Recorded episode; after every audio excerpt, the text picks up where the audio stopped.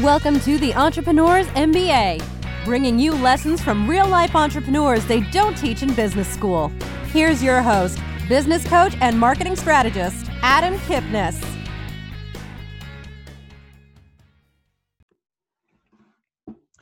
Competitive sports and entrepreneurship seem to go hand in hand. I've met so many entrepreneurs that have athletics in their background. Maybe it's because of the team component that they're used to bringing in team members and relying on team members. Maybe it's taking action. It's going out there and making something happen, even when it doesn't seem like something's there. Maybe it's just understanding coaching and having someone to rely on, someone to tell you what to do, always looking to get better and better. Today's guest is a former athlete. Really interesting story, as that was his career path. That was his goal, was to be a college basketball coach. And he did that and then found the entrepreneurial bug, went out to do his own thing, and now has a, a partnership with some others in the real estate world. This is Adam Kipness, host of the Entrepreneurs M B A podcast. Appreciate you joining today. As always, we are on C-Suite Radio and brought to you by Powertexting dot com. Powertexting dot com uh, gives away one free hotel stay to a listener of every episode we have, so stay tuned for more information on that. The focus of my business has always been marketing, planning, and strategic planning. If you need more money in your business, if you need a better strategy, download my book at free book from adam dot com. It is step-by-step how to make more money in your business. It's an easy read, easy to implement, so definitely go grab that. So without further ado, I want to introduce my guest, Adam Carswell. Adam, thanks for joining today. I'm looking forward to hearing your story. Adam, thank you for having me, and I have to say, great name as well. The Adams are taking over on the Entrepreneurs M B A podcast. So um, we met each other just o- over the phone a couple weeks ago, but I really enjoyed your story and some of the things that you had planned for yourself, some of the things you accomplished, and where it's led you today. So why don't you start with a little bit of that journey, especially through um, different athletics and, and where that started you on your path.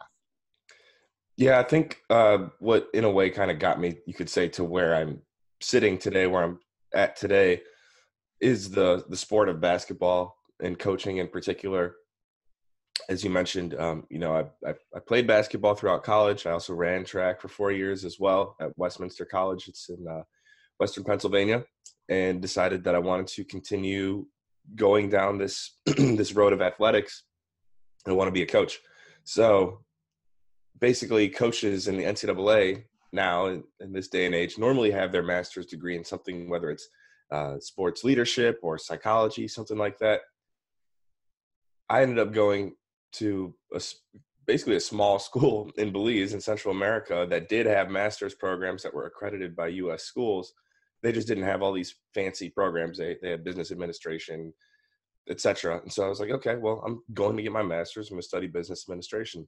And during my time in Belize, I first moved down there, I actually played for the team my first season, my second season, um, just what I call just a very fortunate series of events took place. Next thing you know, at age twenty-three, I became the head coach of Galen University. And um, I don't know if I, if I just said this, but we won the national championship when I was a player. And then the next year as a coach, we won it again. And I was really having a good time. I could see myself continuing to live in Belize and coach and play basketball. Because during the time I was also uh, playing in the in the professional league down there as well. But I started to realize, you know, I liked basketball, but I didn't love it. And I had a lot of friends that were coaching, especially in the U S at the time, that were just eat, sleep, breathe, everything basketball. And that's the level you have to be dedicated to it to really be successful, especially in the, in the U S. Um, I also had student loans pending from my undergrad that what I was making in Belize simply just wasn't going to cover it. It's not like I was making bad money. It was just like, you know, you're living in Belize, you got to make more money. So, um, and I, and I was homesick too. I can't, I can't deny that. So I, I moved back to the U S and, um, somehow found some, it's funny now, cause I would never want to really go back to this way of living, but I, I really wanted to start working for a Fortune five hundred company and kind of work my way up the ladder. And I don't know if you mentioned this earlier, but you know, within two years of, of, uh, doing that, I realized, wow, there's a, a ceiling here, and I want to kind of live a life with no ceiling. I want to you know, I always tell people this just to put it in perspective. You know, I want to be a billionaire one day, and working at a for for a company, it's really going to be hard for anyone to ever accomplish that. So, um, started, you know, I just, I chose real estate. It kind of called me. Um, I had a few friends that were working on their real estate license and when I was living in Washington, D C, and it inspired me to do the same. And then just kept going down the rabbit hole until I found out a little bit more about what commercial real estate can do for someone, especially on the investing side. And I, uh, you know, I now work with two private equity firms that have managing principals that are, you know, really just taking me under their wing, teaching me everything that they know. So that way, you know, I can do my, run my own operations similar to how they do one day. Who knows? I've never said this on a show before, but I know, especially one of my, you could say bosses in particular would chuckle, but maybe I'll, I'll, I'll take over the company one day. I, we'll see. so, um, but it, it's, it's fun. Uh, we can definitely talk a lot about what I do, but also I should say I'm working remotely right now from Newfoundland, Canada, Saint John's. And I can do that just because of the way my work is structured. And I'm also living here because some of my friends that I went to school with when I lived in Belize, they moved here. And I've been visiting them frequently since twenty fifteen. And then uh, within the past six months, I was like, you know what? I'm just going to move up there with those guys because I always have a good time. And now we're uh, now we're talking. That's that's awesome. And and I love the background because there's so much that in your background that led you to where you are. Um, I think first and foremost, being a successful entrepreneur is about taking chances, but also identifying opportunities. You were playing in the States. You probably could have gone through a more traditional path and maybe been an assistant coach or a student assistant, but you found the opportunity to go to Belize, which a lot of people wouldn't see that as an opportunity. And a lot of people wouldn't take action like that. And so I want to understand, why did you choose that opportunity? Because that's out of the norm. It's super scary for a lot of people to do, just like starting your own businesses. So let's start there. Why Belize? Why did you take that opportunity? I took it because um, my coach in college, actually, he's from Young, Youngstown, Ohio originally. And I should say I, I grew up in Cleveland, born and raised in, in Northeast Ohio as well. Um, but he went to the same school, college that I did. After he finished up there, within a you know a few years of finishing up school, he moved to Belize. He played down there professionally, started coaching as well, and then he moved back and started coaching when I was in school. And uh, I just I knew that existed. He also had some of players from Belize come visit the school while I was still a player, and I got to know some of some of these guys in advance. And then there was another player that I used to play against, who I heard moved to the U K, was getting his master's and was playing for the university that he was studying at. And I was like, wow, that's, that's a great idea. So like a year later or something, I mentioned the same thing to my coach. I was like, is there any way I can do that, but in Belize? And he reached out to his contacts and some of the people that I got to meet when they came to visit. And uh, wait, I'll never forget waiting. I mean, I, cause it's, it's a Caribbean country, even though it's in Central America. And so things just move a little bit slower in those countries.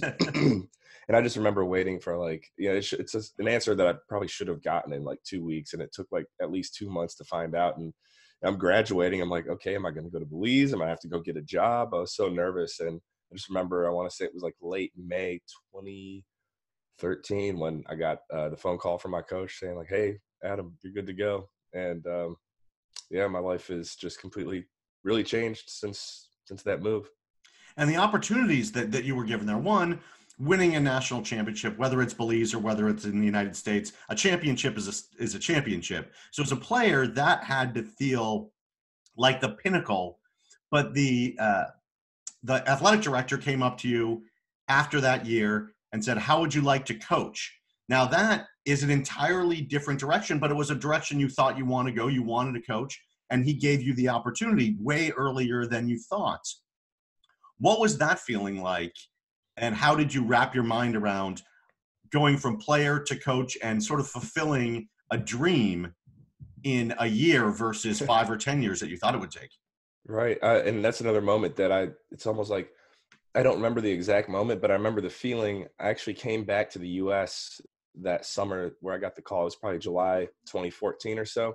And uh, got the call from actually the president of the school offering me the the job. And I was on my way to Richmond, Virginia to work a basketball camp for V C U Uh, Coach Smart, Shaka Smart, is a pretty popular name within the college basketball community. And I just remember being so excited to go go tell Coach Smart, the Coach Smart, that I just became a college basketball coach um, in Belize. So it was an exciting feeling. Again, I was like, can't believe it. I was twenty-three. I can hardly be- still to this day believe that it happened, but um, it was great. And uh, definitely, again, you know, life-changing experience. A lot of those guys that I've coached and played with, I still have relationships with, and I try to go back to Belize as often as possible. I'm hoping to go the, this upcoming spring. So that's a little bit of what was running through my head. And, and it's just uh, very good for the confidence, I'd say, of a young, you know, a young uh, future entrepreneur.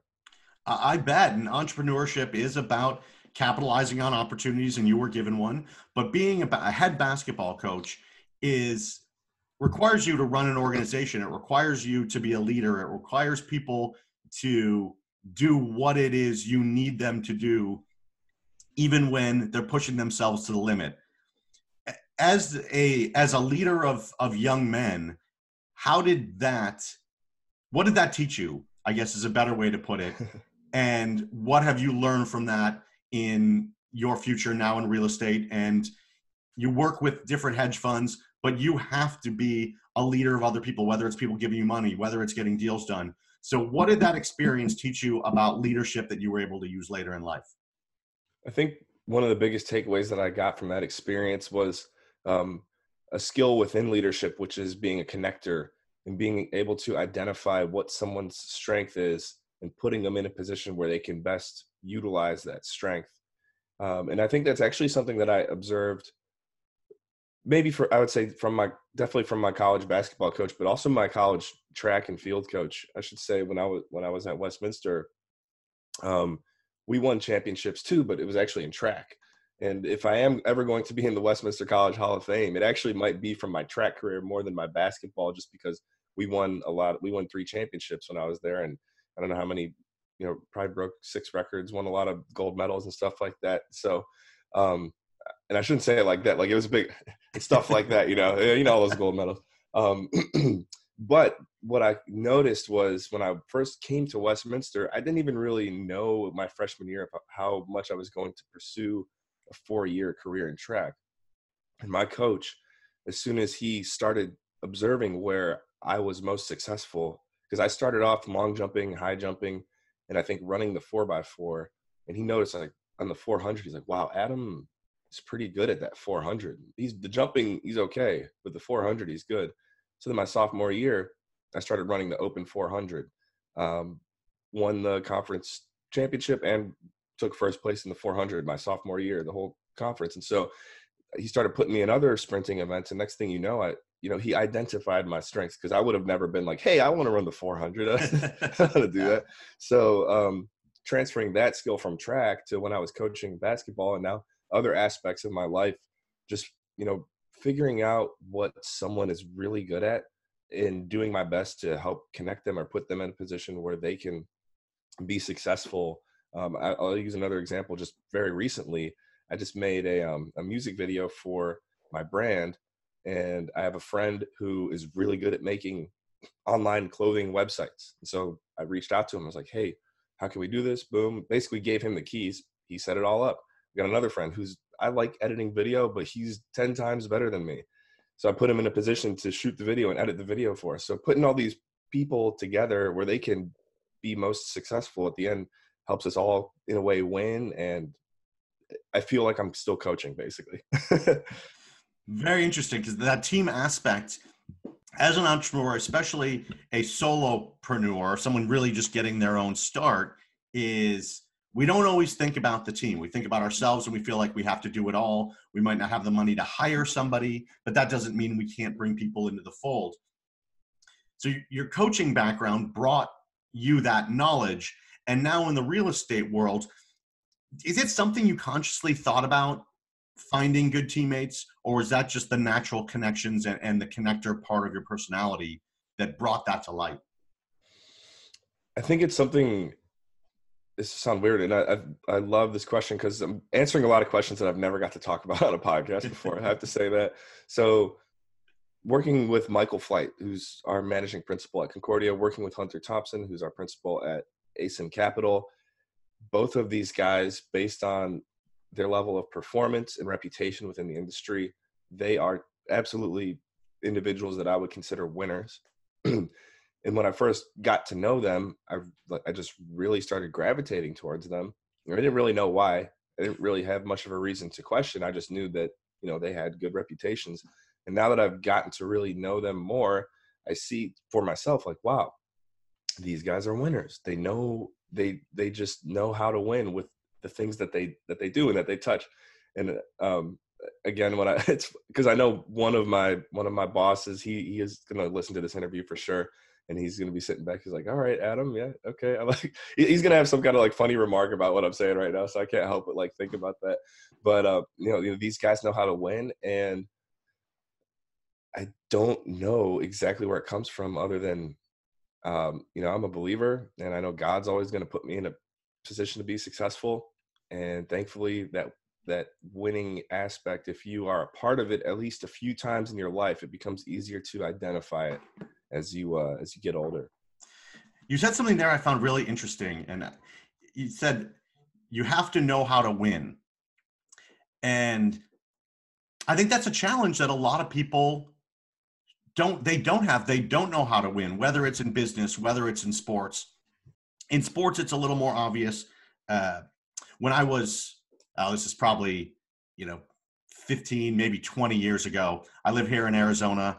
And uh, Jake Plummer was the quarterback of Arizona State, took him to within one second of winning the national championship, gets drafted by the Arizona Cardinals, uh, eventually leads them to some success, their first playoff win in like fifty years, because he knew how to win, even though he didn't have all the skills, even though he wasn't a prototypical quarterback in the N F L, he knew how to win. Doug Flutie knew how to win. So when you say people know how to win, whether it's in business or in sports, is that something you have to cultivate, or is that something you just think is in you?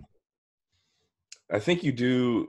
I think you do cultivate it. And I think that a lot of people don't realize that you, you can cultivate it. And again, I, I don't have the specific answer on how you do it, but I think if you can look back on your life and look at moments in your life where you were successful or where you did, you could say win, and kind of take a high level just view at, at what, you know, why, why is it? Why, why did we, why were we successful here? Why did we win here? And there's a, just a, there's a weird psychology to it. And I wish I could give um, a concrete answer, and maybe I will by the end of the interview, but um, it's a mindset. And who is it? Uh, I think, is it no, maybe Notre Dame University? They've got, uh, you know, play like a champion today. This, yep. Okay. So actually, here we go. This was um, a, a quote that I used for my players, and I actually wish that I used it in more aspects of life right now. Maybe this will help spark me to start using it again. But what I would say to my players when we were, when, when I was at Galen was, um, every day is championship day. That was a quote, because if you show up to practice every day is championship day, then when it really is championship day, it's just another day. So you're ready. You've been thinking this way for a long time.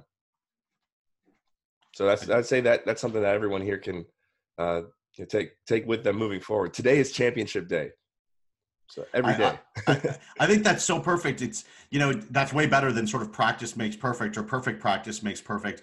Um, but we, most of the time, whether it's in athletics or whether it's business, most of what we do is not making sales or talking to prospects or talking to clients or playing in games. Most of what we do is practice for the, the, the bigger events. But if, if you think about golf, a lot of people go golfing and they hit uh, driver fifty-eight times off the, at the, the practice tees, but you only hit driver about ten times or eleven times during your round of golf. The other, in my case, one hundred shots are everything other than a driver. Right. So we spend a lot of our time practicing. So every day is championship day is a mindset that helps you think about business. We're talking with Adam Carswell on the Entrepreneurs M B A podcast. As I said, power texting dot com gives one free hotel stay to a listener of every show. If you go to podcast trip dot com and enter your information, hopefully you will be our lucky winner. Adam, you, you, you had your dream goal job. Maybe it wasn't your dream job, but it was your dream goal job of being a basketball coach, but student loans and being homesick and only being twenty-three, twenty-four years old, living in a foreign country, brought you back home. You did the corporate thing, but you found a bigger passion, maybe a passion that filled that competitive need and that spiritual need in real estate. What drove you there? Or what led you to learning about real estate to put you on that path to fill that passion that was um, that took over for for athletics that you had for you know the first twenty years of your life? I think um, what it did was, so with, with coaching, it was kind of like, you know, do what you love and you'll never work a day in your life type of thing. And uh, in certain regards, I, I do still miss being able to be on the sidelines, yelling at my players positively to help to help us win. So uh, every now and then I miss that feel, and maybe one day I'll get back into running some basketball camps or something like that. But with real estate, what it's been able to even early on create for me, because you know in the long run I, I definitely see myself as a as a passive or active investor, and that's the guys that I'm working with. I'm learning how to structure myself and get ready to do that. For the time being, it's not really who I am. I can't go out and say that I I am like an official investor. I have some interest in the deal, whatever, but already what I'm starting to see is that through an industry like this, what it allows me to do is create wealth for myself, and in a way where it creates a lot of freedom as well, a lot of time to do the things that I love, such as taking time out of my out of my working day right now to speak with you, um, doing my own podcast.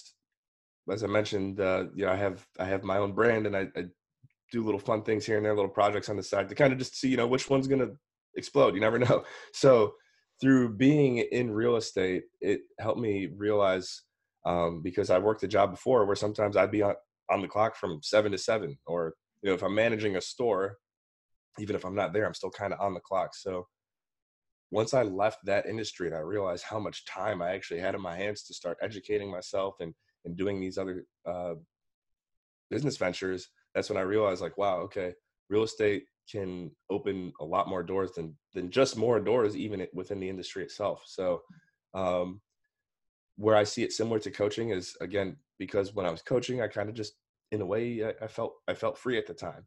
And uh, I definitely feel the same freedom energy right now, if not even more.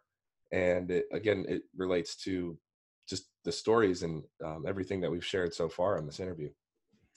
And, and in your current role, you've affiliated with two different companies. You've got two different managing directors that acting as, as mentors to you, as much as sort of bosses telling you what to do. But a lot of what you have to do is on your own. They've, they've, they've taken you under their wings, but you have to go out and you have to cultivate relationships. You have to find deals. You have to pull things together, and uh, on behalf of yourself and on behalf of them. What are some of the things that they have taught you about the business, not necessarily the nuts and bolts, but about being in business that allows you to go out and do something that you're still learning um, on behalf of the larger company, right? Because they probably have two different personalities, but but they're both giving you guidance and they're both giving you important lessons to learn. Yeah, you're absolutely right. They they definitely have two different personalities. Um, one funny thing, or I didn't even say call it funny, but this is like kind of how it all happened. I was with ASIM Capital at a conference, and it was uh, it's called Freedom Fest, which is in Vegas every year, and it's um, it's labeled as more of like a libertarian type of of conference. And so Michael is who I met there, and so even though they're not identically the same personality, they kind of have the same underlying beliefs, which also resonate closely with mine. Interesting. And so that was. So a factor that I definitely think helped encourage all of us to, you know, want to work together. Um, I'm trying to remember exactly what, what, uh, your, what was the question again? Just, just what kind of, what kind of guidance have they given you in business overall that you've been okay. able to implement and, and really run with?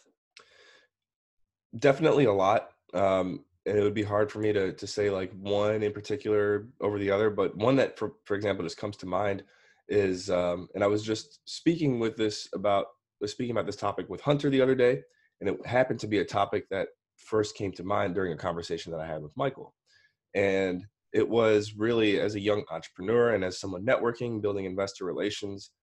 I was in a position even about two months ago where if I connected with someone, for example, on LinkedIn or at a networking event, they'd be like, hey, let's get on the phone. Let's talk. Let's get to know each other a little bit more. Let's go get coffee. And, um, you know, those meetings would always be anywhere from thirty minutes to an hour. And so I was taking a lot of time out of my day to sometimes just to just to build a build a bridge for the heck of it, which is great. But Michael kind of advised me how he never really does that anymore. He's much more focused with his time. He's only going to get on the phone with someone if they know exactly how it's going to directly benefit both of them.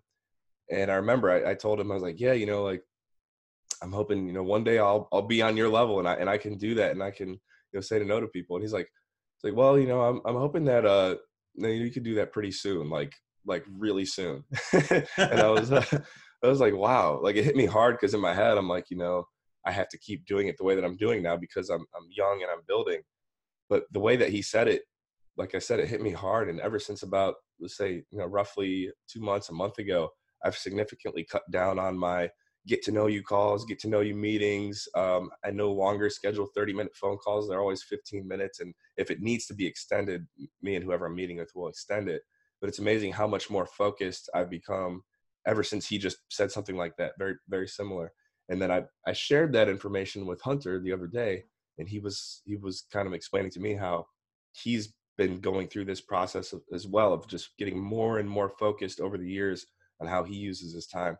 And so I really resonated with Hunter when I shared that with him. And I was like, hey, there's actually a, a tip that Michael shared with me. And he probably doesn't even know that I'm, I'm using it to this extent until he's going to listen to this interview.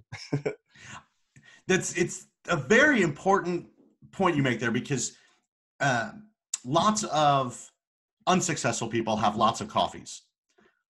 Lots of extremely, extremely successful people have lots of coffees. So if you are uber successful, you have all the time in the world because you have systems in place, you have people running your businesses, and you've got time to give back. When you're not successful, we think we have all this time and we have to use it effectively. And now you're finding that middle ground of, I don't have all the time in the world to give away because I've got to be focused on my business and I've got to have more structure. In getting away from the get to know yous that take a half an hour, an hour, it's obviously given you more time back. How have you structured that time, that extra capacity to do what it is you need to be doing in business? Because meeting people is important, but there's a lot of work to be done. How have you structured your time now that you have more of it that you've created?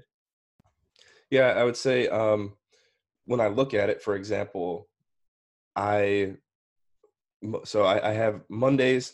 Uh, normally we'll we'll do more. Um, project-oriented work. So for example, at A S I M, we have a, a mentorship program where we teach, we kind of take students from zero to one hundred in commercial real estate investing.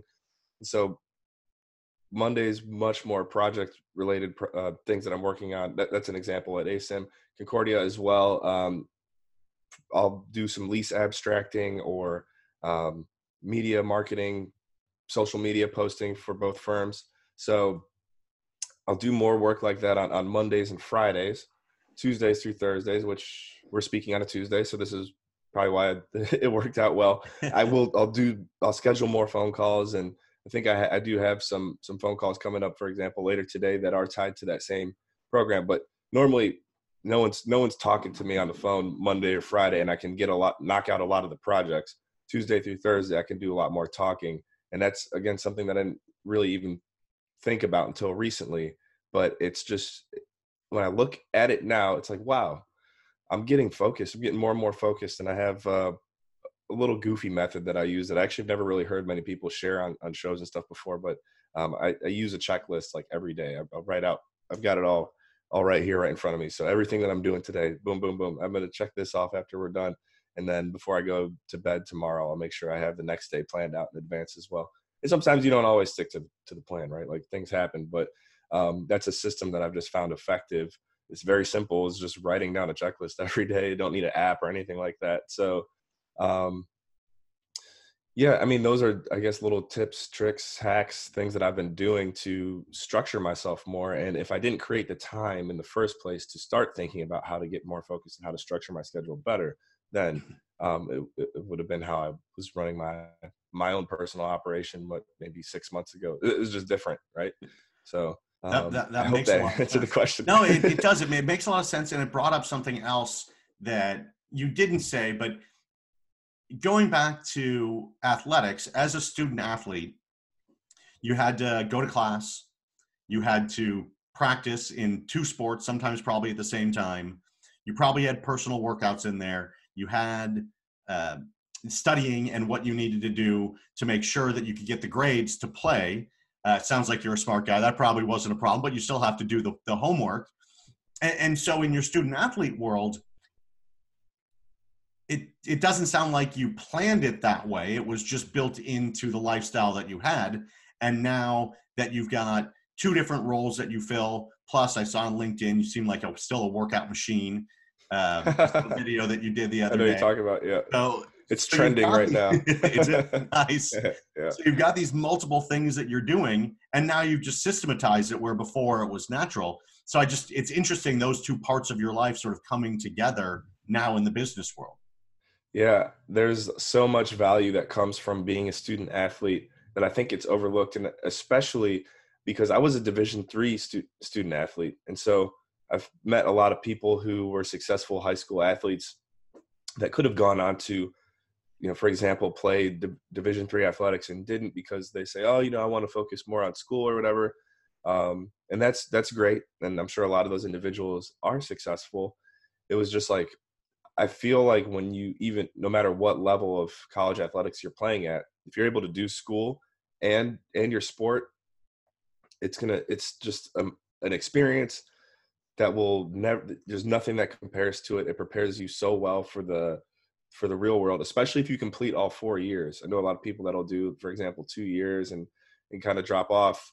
That I'm biased because I did all four years, right? But right, anyone, anyone right, exactly. that I hear that, that did like two years of college athletics or one year or even three years, and then they didn't finish, it's kind of like, uh, yeah, you kind of quit, huh?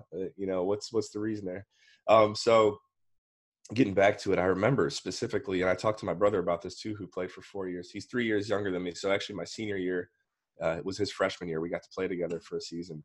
And um, I'll just never forget the days where, you know, waking up at four thirty a.m. for six a.m. practice and then not getting back to my dorm until ten p.m. And when you're working like that at age twenty or twenty-one, whatever, it definitely gets built into you. And as you mentioned, especially with the workouts, uh, I would feel so weird because of the training that I did for four, four years straight. I would feel so weird if I just quit working out, even, you know, what's this?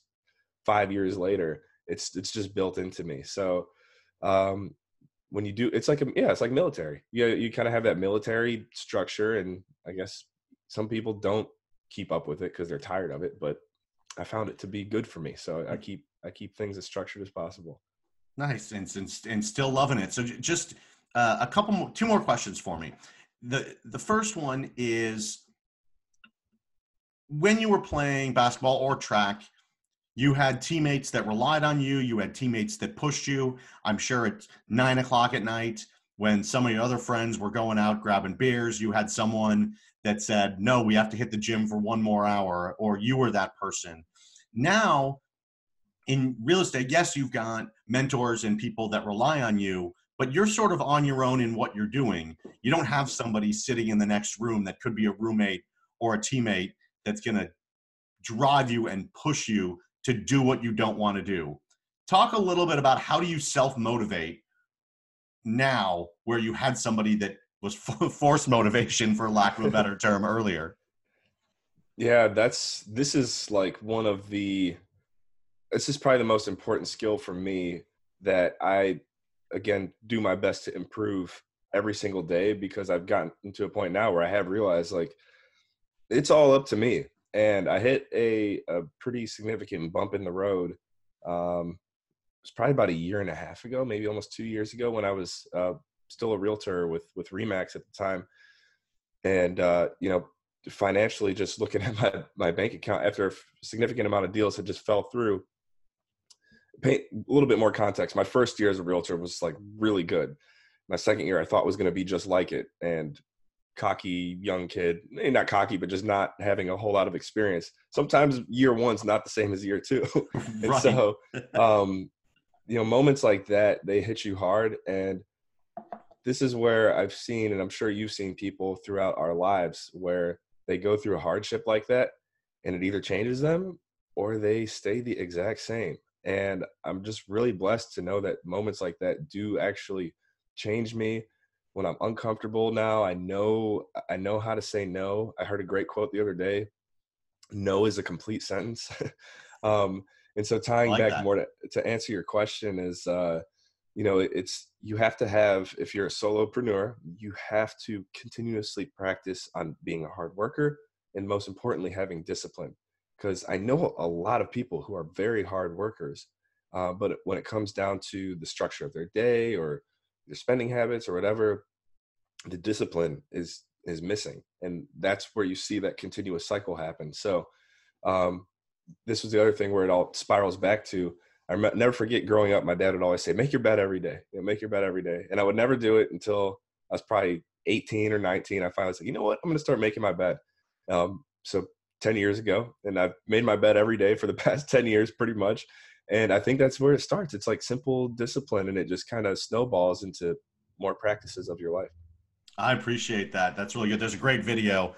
Uh, that it's a motivational video. Uh, uh, an army or military yep. um, colonel. Uh, yeah, talks I know about, you're talking about. Yeah. If you make your bed every day, you've accomplished one thing. So no, no matter what else happens, you've always got that.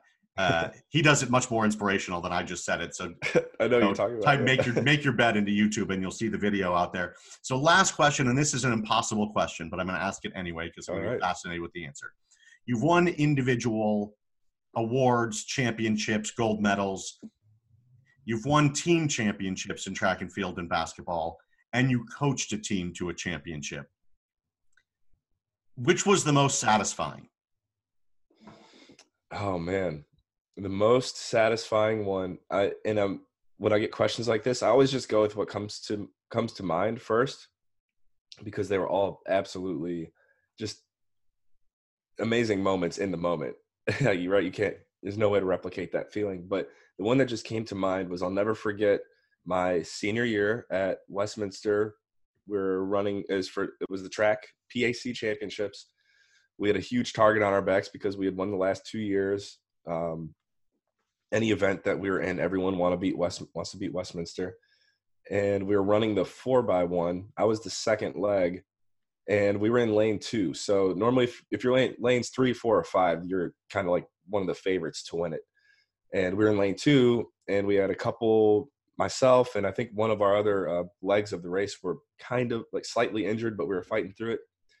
And I'll just never forget running that second leg. So I'm on the opposite end of the track from where the finish line is. And I see Anthony Thomas. I have to send him this interview now. See Anthony Thomas coming down that last leg, running the anchor leg for the four by one. And I'm looking and I'm like, oh my goodness, he is, he is smoking everyone. Like we are, we are way ahead. We're not expecting to win this race. We wanted to, obviously. And I'll just never forget, just, just jumping. I'm running across the field, just jumping the whole way, just screaming at the top of my lungs, like so happy. And it's funny because that actually, that wasn't like this, the one to seal the deal for us winning the championship. We did win it that day, but I'll just never, for whatever reason, I'll just never forget how happy I was in that moment. And I think it's probably because, you know, we, we were the underdogs um, and we prevailed. Love it. Love it. And th- thanks for the interview. Thanks for the time. We've been talking to Adam Carswell. You can find him at Carswell, C A R S W E L L dot I O, and uh, definitely go check it out his LinkedIn. You can look up Adam Carswell. He'll be there and see this video he did the other day on uh, just his daily workout. Uh, puts us all a little bit to shame, but also motivates me at the same time uh, to get after it. Adam, thanks for the time. Thanks for the information. Really love the conversation. My pleasure, Adam. Thank you for having me, and I look forward to uh, talking to you another time. Definitely will do. Thanks, everyone, for listening to the Entrepreneurs M B A podcast with Adam Kipness. Look forward to having you on the next episode. You've been listening to the Entrepreneurs M B A. Download Adam's free book, How to Make More Money in Your Business, at w w w dot free book from adam dot com. This podcast is a part of the C-Suite Radio Network. For more top business podcasts, visit c suite radio dot com.